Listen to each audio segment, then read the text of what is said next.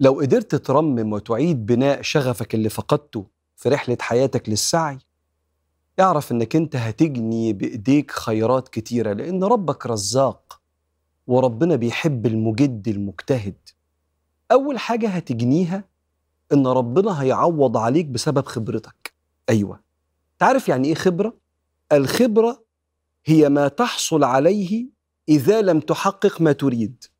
الخبرة اللي بتكتسبه لما ما تحققش اللي انت عايزه. انت عرفت الطريق اللي ما يوصلش إزاي ودي خبرة كبيرة قوي.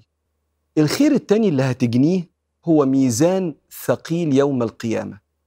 ما إحنا اتفقنا بقى وأن ليس للإنسان إلا ما سعى وأن سعيه سوف يرى ثم يجزاه الجزاء الأوفى وأن إلى ربك المنتهى.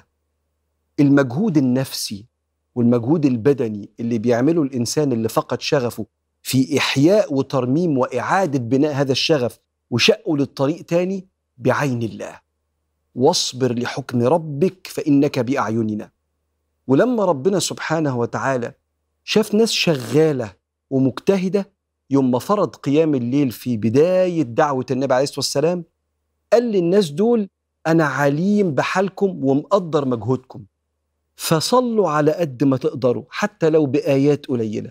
علم أن سيكون منكم مرضى وآخرون يضربون في الأرض يبتغون من فضل الله اللي بيشتغلوا.